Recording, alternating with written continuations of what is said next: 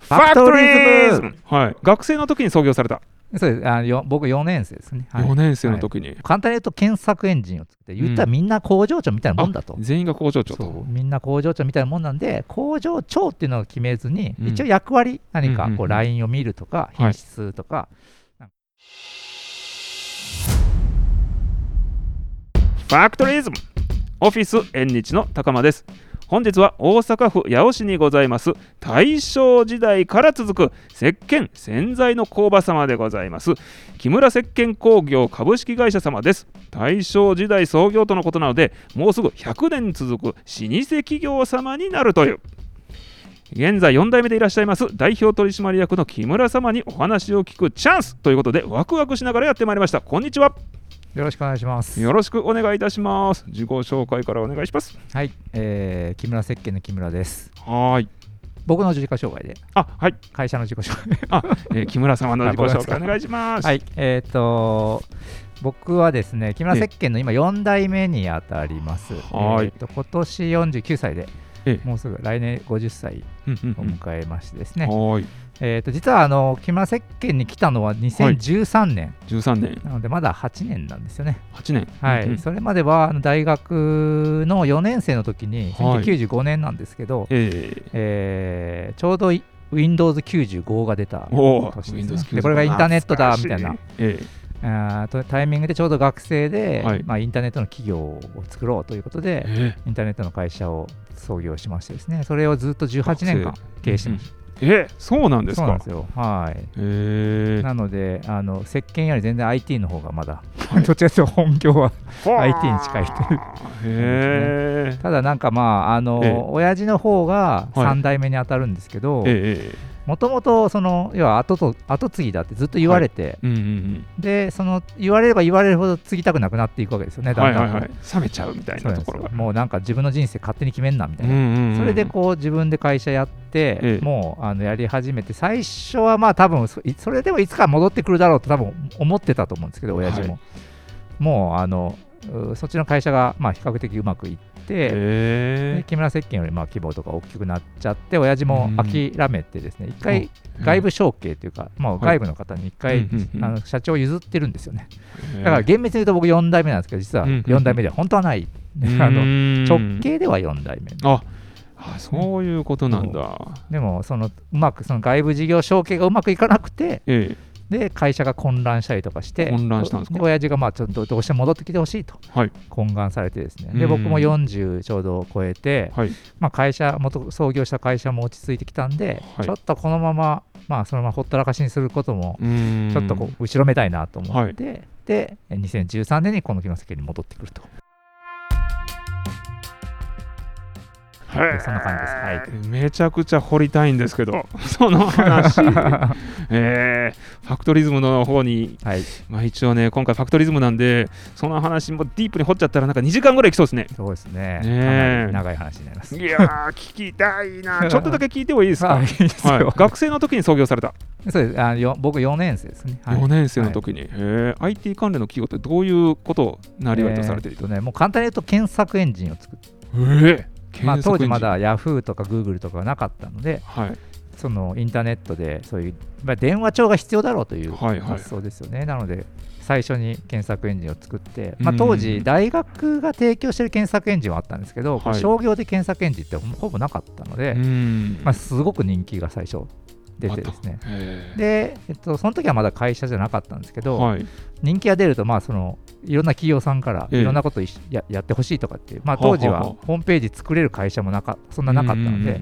でそれで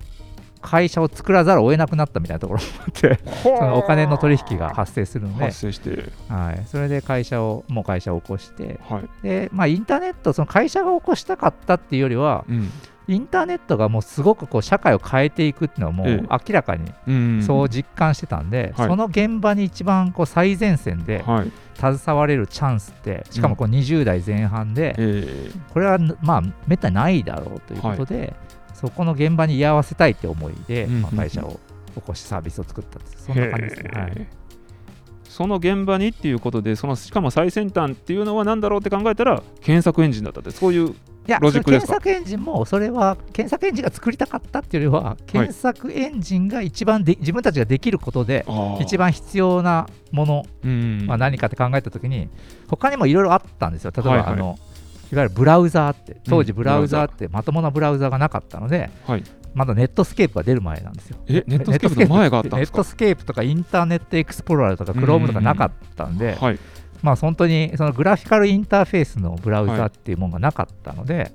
ブラウザーを作るみたいな、はいもう選択肢としてはあったわけですけど、ブブラウザーってめちゃくちゃ技術的に高いと。はいはいでそういうのをこう選択肢でいろいろ考えていく中で、はい検索エンジン、まあ、その当時は検索エンジンという電話帳の発想電話帳が検索エンジンだった そうなんかホームページのリストとか、はいはいホームページが調べれると、うんなんか自分がこう例えば電話帳ってなんか水道工事とか調べたら、はいはい水道工事のでうん電話のリストが出るわけじゃないですか、あれと同じ発想で検索エンジンも はいそのインターネットで困ったことを調べたら、ええその困ったことに対して答えを返すっていうだけの、まあ、それは多分あそれが一番簡単なんだなってはあはあはあはあ思ってうんうんでしかもまあ必要性が高いだろうということで作ったらすっごく最初はもう大ヒ大ヒットというかうんもうあのトラフィックがすごかったですね当時へは。はいーちょっとイメージが湧かないんですけどどうどうどういう状態になったんですかあのトラフィック最初は本当個人のプロバイダーでやってたんですけど追い出されてあまりのトラフィックが多いからあ。はあはあはあでそれで当時はしあの自分自前でサーバー今みたいにその便利な仕組みはいろいろないんで、ええ自分でサーバー立てて自分でサーバーを立てる立てて回線も自前で回線の専用線を引いて引いて1本本当にねうん1メガとかの回線ではい月額30万以上かかるんですよ、そういう回線を引いてはい引いでて必死にサービス提供するんですけどまだネインターネット広告っていうのがないんですようーんフォーマットもないしはい広告って概念がそもそもなかって、はいなんか広告費っていうのはなかなか取りづらいんですよ、ねはいはいはいあのちなみに言うとでも広告費を多分こうインターネットではい初めて芸能人がうんバナーに出た広告を出したのはうちのサイトです、うわ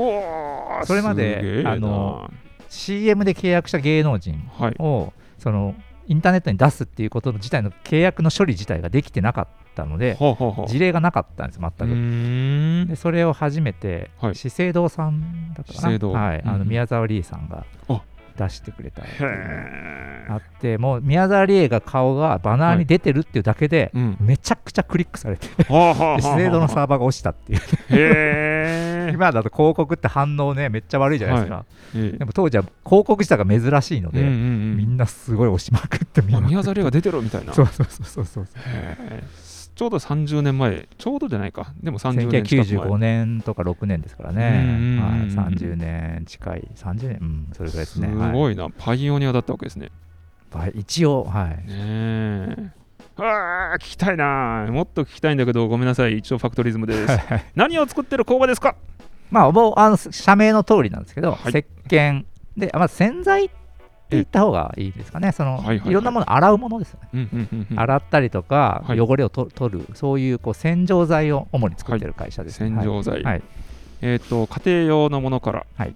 業務用も、業務用も、あはいあ、はいなるほどなるほど、ありがとうございます石鹸ってついてるから私、うん固形石鹸みたいなものをはいイメージしてたんですけど、必ずしも固形ばかりではないそうなんですあの固形石鹸を逆に作ってないんですよ。あ逆に作っていないそうなんですよあのこれはちょっとだから誤解されるんですけど、はい石鹸って皆さん固形石鹸をイメージされるんですね、まずイメージしそうまですすよね。でも石鹸って実は洗浄成分なんですよ。いわゆる石鹸っていうのは一つの原料と考えていただいたらいいと思うんですけどはいはいはい石鹸っていうのはいあの液体もあれば粉末もあるんですね。はいはいはいだからあの石鹸という原料を固形化して形にしてるのがあれ固形石鹸はいはないんですはいけど、例えば、えっと、液体でボディショープにちょっと加わっててはい石鹸のボディショープもあるし、うんうんハンドソープに加わってハンボディ石鹸のハンドソープもあるし石鹸のハンドソープもあるし、まあ、シャンプーに石鹸が使われたらシャンプー、はい石鹸シャンプーみたいなのもある石鹸シャンプーはあはあ、でこれは石鹸が一種の原料うんなんですね、で僕らはその原料をはい自前で作ってるというのが一つ特徴で、はあ、そういうことか普通の石鹸はほとんど原料としての石鹸ははいもう海外でほぼ作られてます、うんあのあ元が油なんですよね、はいでヤシとかヤシパームとかああいうパー油ムですねでこれは東南アジアで大体まあ取れるものうんで栽培されてるとはいでそこのその油をはいまず石鹸にその場で加工した方がはいあのまあ効率がいいわけですね。えで、えっと、高く売れると、油そのまま売るよりも。うんうんうんということで、そういう国、まあ、東南アジアの国、フィリピンとか、はいマレーシアとか、ああいうところは、その石鹸をこう輸出品としてこう、はい結構力を入れてあるんでへでえ日本の企業とかも石鹸を、はいまあその輸入してくる、要は買ってきてですね、でそれを国内でいろいろ加工する、うんまあ、そこに何か香料を加えるとか、はい何か別の成分を加えて、いろんなものにして、うんうんでそうするとこ、これは一応国産の石鹸としはていはいはい出回るんですけど、うんうん僕らはその油をから石鹸にするって工程をこの工場でやってると。油から石鹸にする工場だから輸入する今ほとんどが輸入されてんだけど本社ではそうここ石鹸の元をもう作ってるというのが特徴ですね。ははははいはは元のパームとかヤシとかは輸入をしてそうでこすられねて、る、それは、えっともう本当に普通に、えっと日清オイリオさんとかねああ 油油の会社さんからええその油を買うわけですよ。買うまあ、一応食用の油なんですけどそのうんうんチョコレートとかで使われてるヤシとかの油を買ってうんでそれに、えっとまあ、アルカリを加えてはい熱で反応させてうんうん石鹸を作るという、これは釜炊き製法と言われるはい石鹸の製法なんですけど、それをこの工場でやって ます。ちょうどこの社屋今あの工場の中にはい来させていただいてるんですけど、外歩いた時になんだか石鹸の匂いがするなって本当ですか。思ってまして で、えー八尾市の高尾さんっていう方と今、はい今日来てるんですけど話してたらあ釜炊き製法でやられてるみたいですっていうことで、うんはいあ釜炊き製法ってなんだろうっていうことで、はい今ちょっとそのキーワードがちょうど出てきたところで、でそれがかま、えっと、釜炊き製法はい。油にアルカリを混ぜアルるカリを混ぜる。でその時に石鹸の独特の匂いが発生するんですかうん、あのー石鹸の匂いって、はいい、わゆる油の匂いですよね。油の匂いなんだあの油の匂いがほとんどで、まあ、ちょっと石鹸その油からこう石鹸に変わるので、そはのい独特の匂いっていうのがあるんですけど、はい、結構ね、皆さんが石鹸の匂いだと思ってられる匂いの大半は、ラベンダーの匂いだったりとかするケースがあって、香料ですか、あのそうなんです、実はあの例えば、えっと、牛乳石鹸さんとかね、はいはいあと顔のホワイトってこう有名なうあんうんの固形石鹸とか、ああいうのってラベンダーの匂いがついてたりとかするんですけへどーあれがもう昔ながらの石鹸の匂いだとはい思ってる 人も思ってる思ってるですけど実は石鹸は油もうそのものも油のちょっと匂いで、別にめちゃくちゃいい匂いでもなくうん嫌な匂いでもなくはいなんか独特の匂いなんですよねうんうんうんだからでもその匂いそのままじゃなくて大体皆さん香料を使われてるのではい定番の香料の匂いを石鹸だと思ってらっしゃるケースが多い。なるほど。木村石鹸さんでもラベンダーを使われてる。ラベンダーも使ってますし、まはあ、いいろいろ香料はやっぱり使いますね。はうい。んああ、はいそういうことなんだ。めっちゃ賢くなりま した。えーありがとうございます。この工場でエンターテインメントを感じる作業や工程を一つ上げるとすると、エンターテインメント、一つですか。まあ、でも、釜炊きじゃないですかね。やっぱ釜炊き石釜炊鹸。きはうんうんうい。ん僕はね、あの、そそこに対して、はい、あんまり、 なんか面白みよくわかんないんですけど。ああ、いや、でも、親父はすごいそれを、うん、なんか、すごい面白いものだと語るんですよ。あうちの親父あ、はまね。たきが、もう石鹸をそのた炊いて作る、まあ、炊く炊くってよく言うんですけど、はいはい、俺に石鹸炊かせろと。炊かせろ、ずっと炊き今たいんもうです80歳なんですけど、はい、炊きたいらしいんですよ炊きたいん だ。で僕が見ても、はいそのめちゃくちゃその釜の前でずっとこう、泡を見,、まあ、見てる状態ずっと見てるんですよね、はいで熱を加えたりとか、うん熱をこうちょっとこう調整しながらはい、その、ね、反応具合を見てはい、最終的にこうどこでこう熱を止めるかとかやってるわけですよ、み何が面白いのかなってあ思うんですけどあ、 はい、でも親父からすると、うんそのせ泡の状態とか石鹸ができるまでの工程をこう見てるのが、うん、むちゃくちゃ面白いとむちゃくちゃ面白いんだ。でかつお俺には石うん鹸にできない油はな いと、なんかわかんないですけどじゃあ、すべての油は石鹸になるんだと。 なんか油によって石鹸化しにくいものもあるわけですよあねあなんか結構、ええそのパームとかヤシみたいな向いてるものから、うんうそん、の全然こう石鹸にするには向いてない油っていっぱいあるじゃないですか、はいはいはいまあ、。それこそ業務うちは業務用でいくとなんかこう、廃やあの使い終わった油ああ例えばマクドナルドさんとかああ、ああいうとか。ころで俳優をとかもらってきて、それを石鹸化するのしたりとかするんですけど、ほううまくそれって油の組成がいろいろな油も混じってるんで、 うん、その石鹸化するのは結構難しいと。はいでもうちの親父は、俺だったらどんなもんでもまあ石鹸できるっていうなんか豪語してて、何の自慢だとは思うんですけど、 へえそうオリーブなんかも油にオリーブオリーブも石石鹸鹸もあはいでもなんかオリーブはそのけ難しい方みたいでするね難しい方あなのんだできない子はないけどはい難しい方でちょっとこううんまあ泡立ちが悪い石鹸になりがちとかうんうんうんうんあとなんか椿油とかいはい石鹸にするの結構難しいとかへーもちろんややられてるとこもあるんですけどうんその性質によってやっぱりちょっと違うらしいんですようんうねんでも俺は何でもできると何でもできるうん親父さんは何でもできるいやでもやってるとこ見たことない は わかんないですけどでもなんか面白いもんらしいんですよいうーんでなんかちょっと見てると、はいなんか親父すごい釣り好きなんですよねはい釣りに近いのかなって若干思うとこあって釣りですかなんかこう夜のたよ夜釣りによく行くんですけどね、はい夜にこう海に浮きを浮かべてて、うんその浮きをずーっと見てて、うん僕は釣りしない釣り好きあんま好きじゃないんですよ、はいはいで何が面白いのかなってずっと、ま、ほとんど待ってる状態じゃないですかはいでちょっとこう一瞬こう当たりがあった時にこううんは刃物を刺してそのためにこう何時間って過ごしてるじゃないですか、ええなんか石鹸作りもなんかその泡の状態はいとかで反応具合を見て、うん大半はもうずーっともうぼーっとしてるみたいな世界、はいはいはいあでもそこからどこでこう石鹸に変わるかみたいなうん見極めみたいなのが、はい釣りに近いからなんはかい親父が釣り好きなのはそこのもあるのかなとか、うーんその釣りと似てるから石鹸作りが好きなのかなとかってちょかなっと思うとこはありますけど、なるほどはい、エンターテインメント言いながら僕自身あんまりエンターテインメント性は感じてないんですけどん ですすいませんけど例えばこの工場でどのような刺激を感じることができますでしょうかうーんなんかだからそのそこの、まあ、うちはあの工場例えば、えっとこの八尾は、えっとうん今第二工場に近いですね、はいあの伊賀三重県の伊賀の方にはいほとんどの製造が移ってるんですあそうなんですねいいや実はあのこっちはもう業務用に近いものとか釜炊きしか残ってなくて、うんうんうん大半はもう三重の方に移したんですね、えで三重の方の工場立ち上げの時に、はいえー、と5人とか6人ぐらいこっちのメンバーが行ってはい立ち上げて、うんうでんそこからまあ向こうで採用が始まって今ええ16、7人ぐらいえになってるんですけどその三重の工場は工場長っていう存在がないんですよはいはいはい実は。その立ち上げた人たちがはいそのから、まあ、ある人から、まあ、工場長っていう存在を決めたくないっていう提案が来たんですね。えで全員がその立ち上げに関わって結構頑張ってて、えはいその誰が工場長ってわけじゃなくて、言ったらみんな工場長みたいなもんだと。全員が工場長そとうみんな工場長みたいなもんなんで工場長っていうのを決めずに、うん一応役割何かうんうんこううんラインを見るとか、はい品質とか